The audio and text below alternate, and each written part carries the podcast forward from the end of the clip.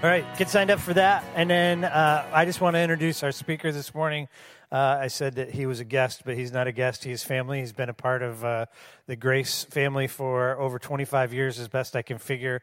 Uh, Brother Rob has served all over the country. They uh, have a home in Malaysia. They have a home here in St. Clair Shores.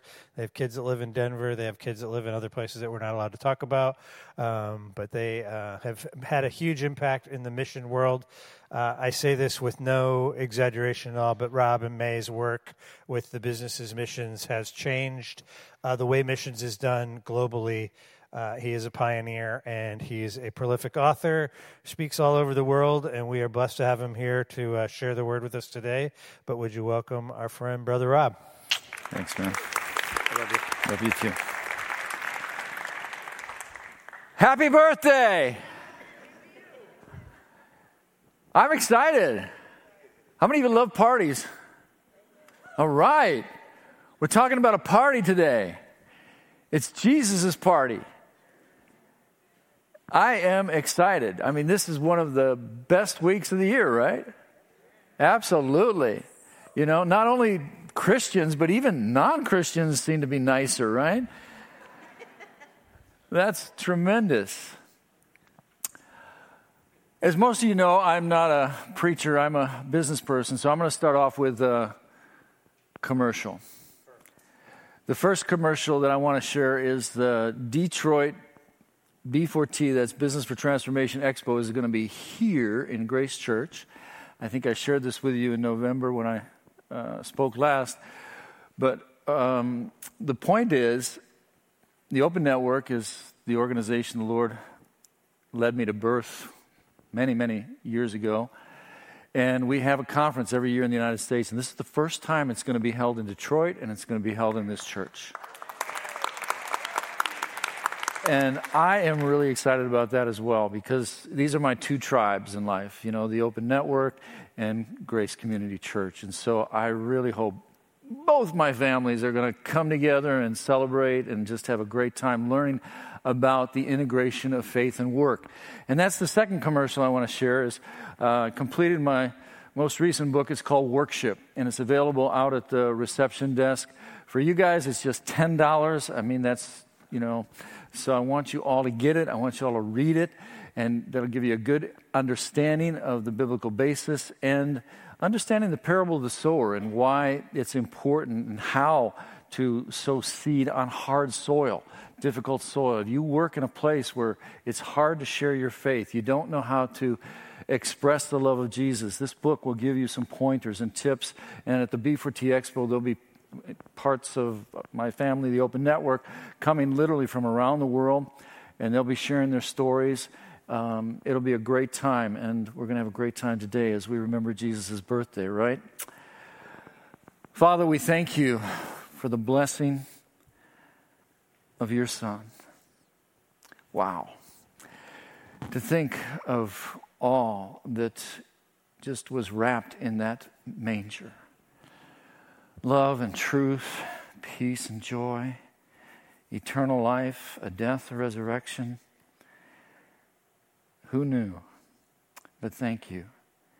And so now, as we get into talking about some of these things, I pray that you would come and release your Holy Spirit in each of us, through each of us, that we would listen with your ears and open our hearts to receive what we need to apply as we strive to be one with you. And we ask these things in the name of Jesus. Amen. I'm going to share from Matthew chapter 2, and I use the New International Version, but I'm just going to read the text from Matthew chapter 2, starting with verse 1. After Jesus was born in Bethlehem in Judea, during the time of King Herod, Magi from the east came to Jerusalem and asked, Where is the king who is born of the Jews? We saw his star in the east and have come to worship him. And when King Herod heard this, he was disturbed. All of Jerusalem with him was disturbed. And so he called together the chief priests and the teachers and asked, Where is this Christ to be born? In Bethlehem in Judea, they replied, For this is what the prophet has written. You, O Bethlehem, in the land of Judah, are by no means least among the rulers of Judah, for out of you will come a ruler who will be the shepherd of my people, Israel. Then Herod called the Magi secretly and found out from them the exact time the star had appeared. And he sent them to Bethlehem and said, Go and make a careful search for the child, for as soon as you find him, report to me, so that I too may go and worship him. And after they'd heard the king, they went on their way, and the star they had seen in the east went ahead of them until it stopped over the place where the child was. And when they saw the star, they were overjoyed. And on coming to the house, they saw the child with his mother Mary, and they bowed down and worshiped him. And then they opened their treasures, presented him with gifts of gold and incense and myrrh. And having been warned in a dream not to go back to Herod, they returned to their country by another route. Who were the very first people to attend Jesus' birthday party? Shepherds. You're all whispering it, yes. The shepherds, all right? God sent an invitation in the form of an angel to say, hey, you guys got to come. Let's get this party going. Who are the second people God invited? The Magi. The Magi. Now think about this. The shepherds, poor. The Magi, rich. The shepherds, uneducated, most likely.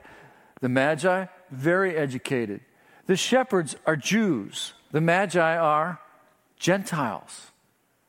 Most commentators believe that the Magi came from either Persia or from Arabia, and I did a little research.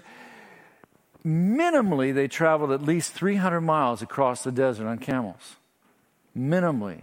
Could be five or 600 miles that they traveled. At least three weeks, probably six weeks that they traveled to get there. Gentiles are among the first people to worship Jesus. But this fits because we know that the scriptures say that the Son of God is to be a light for a revelation to the Gentiles and for the glory of the people of Israel. He is the Messiah of all people. And right from the beginning, he's being worshiped by all people. This is who he is. This is who he comes for. But today, most of Persia and most of Arabia is Muslim.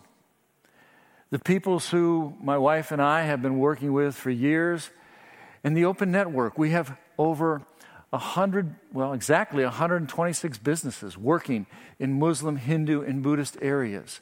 And through our work, shining forth Jesus' light into these communities, seeing churches planted, seeing people come to faith. Just this week, it's been exciting. I've gotten emails from Turkey, I've gotten emails from Bahrain, and I just got one this morning um, from uh, Central Asia where they're talking about people have come to faith this week. I mean, it's just so neat what God is doing. But as I think about this passage, and as I think about reaching Muslims, and as I think about reaching Detroit and St. Clair Shores and Grosse Pointe in this area, we have to think about Jesus, the reason for the season, and it's his birthday. What are you giving Jesus for his birthday? In my family, we've had a tradition when our boys were small.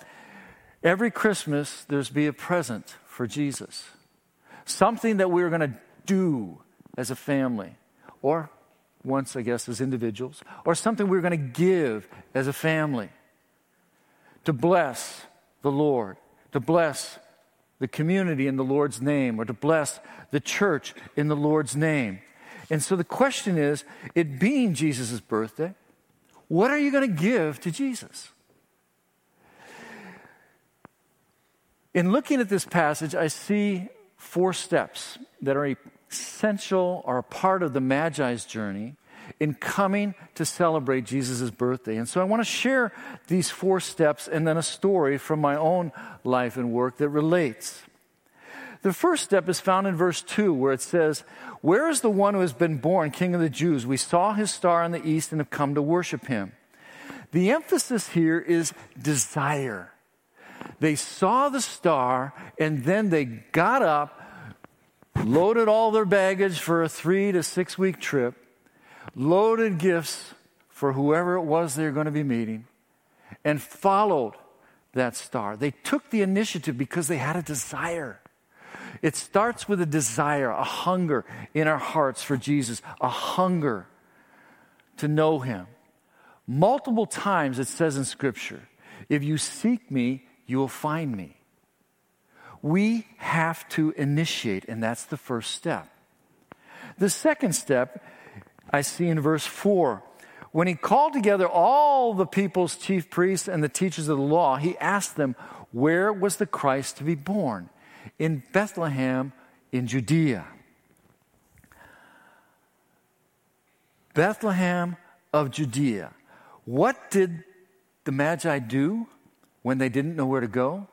Is they studied the scriptures. When we don't know where to go, when we don't need know what to do, what do we need to do? Study the scriptures. Because in the scriptures, there's truth, there's life, there's direction. And so they took time to study the scriptures. Where are we to go? And they learned that they're to go to Bethlehem. Are we taking the time to invest in the scriptures? Is this something we can give to Jesus this year? Bible reading, increase our Bible reading, or read the whole Bible, or something like that as a gift. Or Bible study. Join this study that we'll be doing. Help me again with the name. Devotional healthy relationships would be an example of something we can give to Jesus. Or study a person in the book. I know next year I'm planning to study the life of Moses. Memorizing a passage once a week or once a month, or memorizing a whole chapter. What is something you can give from the scriptures to Jesus? Because our time is one of the things that we can give. And time also includes prayer. What can we do that's more prayerful? How can we increase our time in prayer? Can I increase giving a minute or three minutes a week to pray for the church or the activities of the church or the things that God is doing in our life and work? These are very practical things that the Magi did in seeking Jesus. And then we come to the next step. In the next step, I see in verse 10 when they saw the star, they were overjoyed. Now, picture the scene. Jesus was born in a manger, in a stable area. And every, not every, but many of the homes in those days had a stable area attached to the house, very similar to our garages. But now Jesus is in a house. He's obviously moved out and they found a place to stay. And I think it's because the shepherds lived in Bethlehem and they knew what was going on. And one of them probably said, Hey, man, you can stay in my house. And so they moved into this house. Did the Magi know where this house was? Absolutely not. But God knew. And so the star reappeared. The star that had been in the east, where they came from, was now over Bethlehem, which is actually to the south. It's like God gave them their own little GPS on how to get there without the annoying voice. And directs them and guides them to the very home where Joseph and Mary and Jesus are staying. They walk by faith. They see the star and they trust the star. They trust the scriptures when we plan things, you know, we make up our own minds to do things. One of my life verses is Proverbs 16 9. It says, A man's mind plans his way. I plan my way. I've got all kinds of plans. I got all kinds of ideas. But the Lord directs his steps.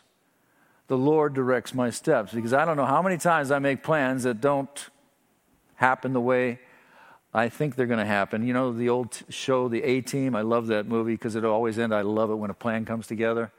I think that's kind of our lives, isn't it? Because God has a different way, a different path for us, but we have to trust Him. We have to walk in faith with Him. And the fourth step in verse 11 on coming to the house, they saw the child with his mother Mary, and they bowed down and worshiped Him. The fourth step is to worship what does that mean to worship? Yes, what we're doing here this morning is worship. But as I share in the book, Workship, everything that we do is worship. And I show throughout the Old Testament and the New Testament why this is true. God does not distinguish between jobs, whether you're a custodian or a teacher, whether you're a lawyer or an IT worker, whether you work at home or you work in an office. Whatever we do is worship unto God. Colossians 3:23 is just one of many verses that says, "Whatever you do, work at it heartily as serving the Lord and not people." Everything is worship according to the Bible. And these magi were very, very wise because they humbled themselves before the child Jesus. They give him gifts. They don't come to the birthday party empty handed. They don't come just to bless themselves. And as I shared, giving comes in many forms. Time is one of them, but money is another way that we give, that we bless others. So the voyage of the Magi required four steps a desire, studying His Word, walking by faith, and worship. When we started our first business in Southeast Asia, the first person I hired, her name is Sue. And when I hired anybody, I would tell them that we run our business according to the principles of the Bible, and if that's a problem for you, you do not want to work for us. And over the years, we've had a lot of Muslims work for us, some Buddhists, and some Hindus. Sue had worked for us a few days, and I asked her to put together a marketing plan as we're starting the business, how to promote the company in our services in the community. She worked on it for about a week, and then she came to me with a manila folder with a plan. This was pre personal computer days. How many of you can remember those days? A few of you. And she gave me the plan and she said, Well, read this through and let me know what, what I should do. And I said to her, Well, let me pray about it and then I'll tell you what we're going to do. And she looked at me like, What? But that was that. And I made it my habit that whenever anybody asked me for a decision on anything, I would say to them, Let me pray about it. And then I'll tell you what we're going to do. It became a joke in our office. People come up to me and say, Hey, Rob, I got something for you to pray about. Meaning they wanted a decision. And they would laugh and they would joke amongst one another because they thought it was kind of silly. Sue had worked for us then exactly one year. She had seen how I tried to model love. I tried to model truth in the things that we did. I would help, you know, clean the floor, clean the toilet. We'd have parties, we'd give bonuses, we'd do lots of things to try to build people up. And after one year, exactly one year, she had been an excellent manager. She opened the office every morning at 8:30. I would usually come at 8:45, but on this particular day, I arrived at 8:45 and everybody's standing outside. Where's Sue? Again, no cell phones, no way to find out. So I let everybody in, and at about 9 o'clock, Sue came running in, a little discombobulated, sat down at her desk. I went over to her and I said, Sue, what's the matter? She said, Nothing. I said, No, come on, what's the matter? You've never been late. What happened? And she said, Well, Ian is sick. Ian was her eight year old son. I said, Oh, that's terrible. Now, one of the things that we do in our office as well is when there is a problem, is we ask, Can we pray for that? Some funny stories around that, but I'm going to stick to Sue here for the sake of time. And so Sue said, Yes, please. And so I prayed for Ian, her son. And after I prayed, I said amen, and I started to walk out of the office, and she, or God put a thought in my head, and I turned to her and I said, So, Sue, who's taking care of Ian?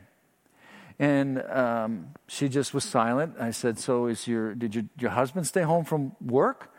And she said, No, he has a big project he's working on. So, did your mother come and take care of Ian? No, she's out of town. And in our culture, You would never have a stranger take care of your kids. You would never have a non relative take care of your kids. They just are not babysitters. And so I pressed and I said, So who's taking care of Ian? And seeing that I wasn't going anywhere, she said, Nobody. I said, So Ian's home alone and he's sick? Yes. I said, Sue, you need to go home and take care of Ian. She said, I can't. I said, Well, yeah, you can. I'm giving you permission. Go ahead and go home. She's like, No, I can't. I said, Sue, it's okay. Just go ahead and go. She said, I can't. And I said, Sue, I don't understand. Why can't you? And she said, Yeah, I know you don't understand. The issue is this you have made me the manager of everything. And everybody looks to me as the boss. I've used all my sick leave, I've used all my vacation. If I go home and cheat on the system, everybody else will expect to be able to cheat on the system too. I said to her, Sue, okay, I understand that. You can go home. I'll explain. She said, No, I can't. We went back and forth. Yes, you can. No, I can't. We literally five times. And finally, I said to her, Sue, if you don't go home right now, I'm going to fire you. She looked at me. She said, You wouldn't dare. Sue, you know I always keep my word. She picked up her purse and she ran out the office. Ian was very sick. He had 104, 105 degree temperature. He was in the hospital nine days. But every day, my wife and or myself visited Ian, and you know we'd pray for him and bring him, you know, a chocolate or something to encourage him. And of course, Sue saw that. Sue had worked for us about another year. She was a good two, two and a half years into working with us. One day I asked her to do something. And I could see she looked at me kind of funny, but then she went out of the office. And about 15 minutes later, she came back into the office with one of the uh, team members who was uh, from the West, uh, a Christian. And um, his name is Dave. And Dave said, Did you ask Sue to do this? And I said, Yes. And he said, Do you know that's illegal here? I'm like, What? It's illegal here? Yes. I said, Sue, is it illegal? She said, Yes. I said, Well, why didn't you tell me? And she's like, Well, you're the boss. We do what you say. And I said, But you know we don't do anything illegal. She said, Yeah, I know. That's why I was conflicted. I didn't know what to do and asked Dave, What should I do?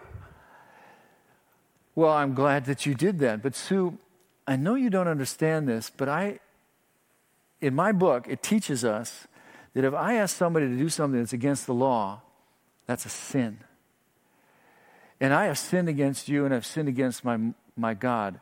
Would you please forgive me for that? And she immediately turned around and walked out. I called her back. I said, Sue, I know you don't understand this, but it is very important to me that I know you forgive me.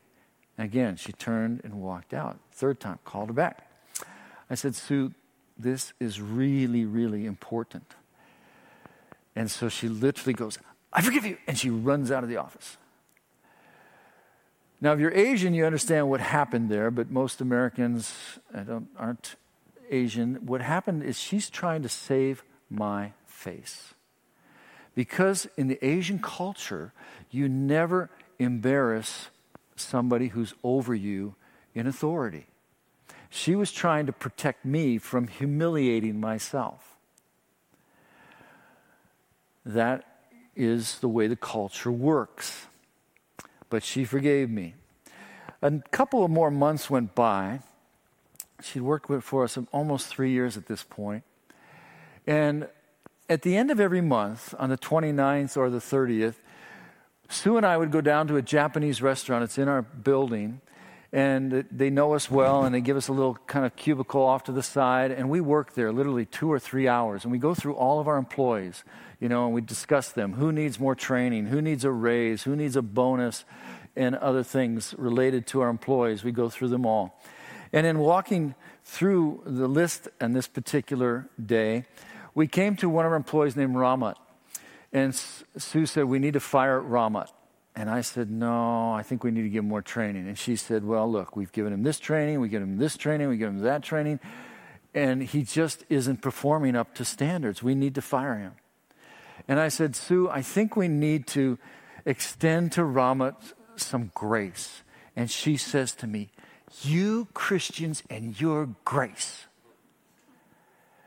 And I said, Sue, you know what grace is? She said, Yeah, you've told me it's when you do something for somebody and they don't deserve it. I said, Well, yeah, that's kind of right, but I shared with her again the grace of Jesus.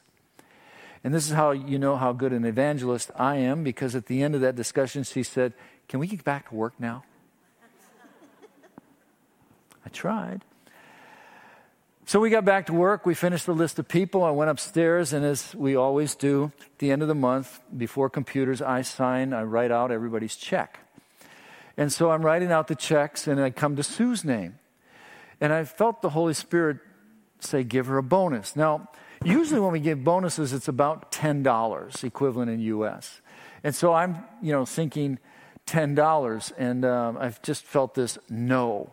Okay, well, if somebody does something really, really good, I mean, the $10 bonuses we'll give several every month. But if somebody does something really special that builds up, blesses the business, is innovative, maybe three, five times a year, I'd give them a $100 bonus. Now, when you understand that the local salary, the average person makes between four and five hundred dollars, four hundred dollars is one hundred dollars is one quarter of their salary. That's a pretty good bonus. So I'm thinking $100, and I felt the Holy Spirit say, no. $200? Silence. So I thought, okay, $200. Wrote a $200 bonus check for Sue. Put it in her envelopes. After all the envelopes are together, I go over, give the envelopes to Sue, and she distributes them to all the employees. So, as I figured, when Sue came back to her desk, the way our offices are set up, my door is like here and her door is right here, and we have glass walls so we can see each other, but my desk faces this way. So I turn and I watch as Sue sits down and opens her check or check envelope and pulls out the first check or page. Oh, a second check, a bonus check. She says, Oh, $200. I just see her eyes just big, you know. She immediately stands up. I immediately face the wall. So she comes into my office. And she said, Hey, Rob, thanks for the bonus. What did I do? And I'm looking at the wall and I said, Nothing. And she said, Oh, come on, what did I do? And I'm still looking at the wall and I said, Nothing. She said, Come on, tell me, what did I do? And I turned around and I looked at her and I said, Sue, remember our discussion about grace a little while ago? Yeah. You really didn't do anything to deserve this. This is God's grace to you. And she just froze. I just see the awkward 30 seconds, one minute. Finally, she, you know, felt the uncomfortableness and turned around, and went back to her office. Friday, uh, that was Friday. Monday morning, when I came into the office, first thing she comes over to me and she says, Hey, Rob, can you get me a copy of your book? I'd like to read it. That started a journey. She had the desire, she seeks the information, and now she's stepping out in faith. And for over a year, she studied the Bible with one of the women on our team. And after about two years, we had the privilege of being there as Sue was baptized. And Ian was baptized. And her husband was baptized. The whole family was baptized. That's how it works. That's how we worship. That's how we model, we demonstrate our faith. And as we think now of Jesus' birthday, it's his party, it's his celebration. It's supposed to be all about him, but so much of the decoration, so much of the giving is really about us, isn't it? And so I want to encourage you, challenge you to think of this Christmas differently. I was thrilled that a couple of people after the last service came over and said to me, I never thought of Christmas as something I needed to give to Jesus. But what can you give of your time? Is there something that He might want you to do in the, in the Word, to study more, to read more, to memorize more? Or something related to prayer that he might want you to do more. Maybe just come to the 8:30 Sunday morning prayer meeting. I don't know. Or He might want you to do something with your money more. What would He have you to do? And we know that this is Missions Month, and we know that this is the first Sunday of giving. Many, many lives. You've seen videos, you've heard stories the last four Sundays. Many opportunities. SOAR needs readers. Eagle Sports need coaches. There's many other opportunities, both for our time and our money. What would God have you to do? So, what we're going to do right now is we're going to take 30 seconds. If you can bring up the slide with the question. But here's the question I want you to ask Jesus Jesus, what do you want me to give you for your birthday? For every present, there's a cost. Maybe your time, it may be your money. But Jesus, what do you want me to give you for his birthday? So let's take some time. Everybody, bow your heads, quiet, and let's each ask Jesus, what would he have us to do?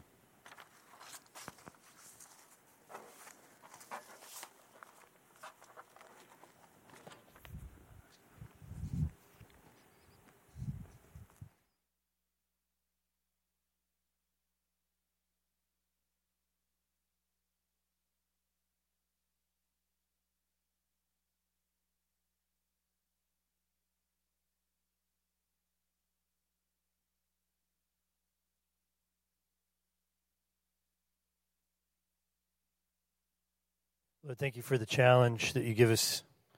Walk faithfully with you, to give generously to you. Thank you for the journey of generosity we've been on at church for the last several years and how you've really opened our eyes to the, the beauty of generosity. Lord, I pray that we would be faithful to hear what you want us to hear and to move where you want us to move, that we would be people marked by the idea of hear and obey. That if you're asking us to to reach out, that we would reach out. If you're asking us to make amends, we would make amends. If you're asking us to give in a particular way, that we'd be willing to give in that way. In Jesus' name, amen. Hey, the group of people that met this morning and prayed for you uh, had a sense that there is a veteran in our midst that's struggling. We would love to pray uh, for them, that somebody's having some shin issues. Uh, we would love to pray for you that as well. Um, there's just an overwhelming sense that there's just a great deal of fear um, and that if you're just struggling with fear or anxiety, uh, we would love to pray for you. So there's a couple ways that could happen. We have people that will meet with you down here that are trained to pray uh, for you. But also, if you're online on your screen right now, there's a couple of phone numbers uh, that you could just call that number, and then there's people who are trained and uh, ready to meet with you and pray for you there as well. Thank you for being a part of the service today. Let's thank Rob for a wonderful message. Lord be with you as you go. Have a Merry Christmas. Hopefully, we'll see you at the bonfire tonight or Christmas Eve. If you want one of Rob's books, uh, you can swing back to the information counter and them for sale there. God bless you.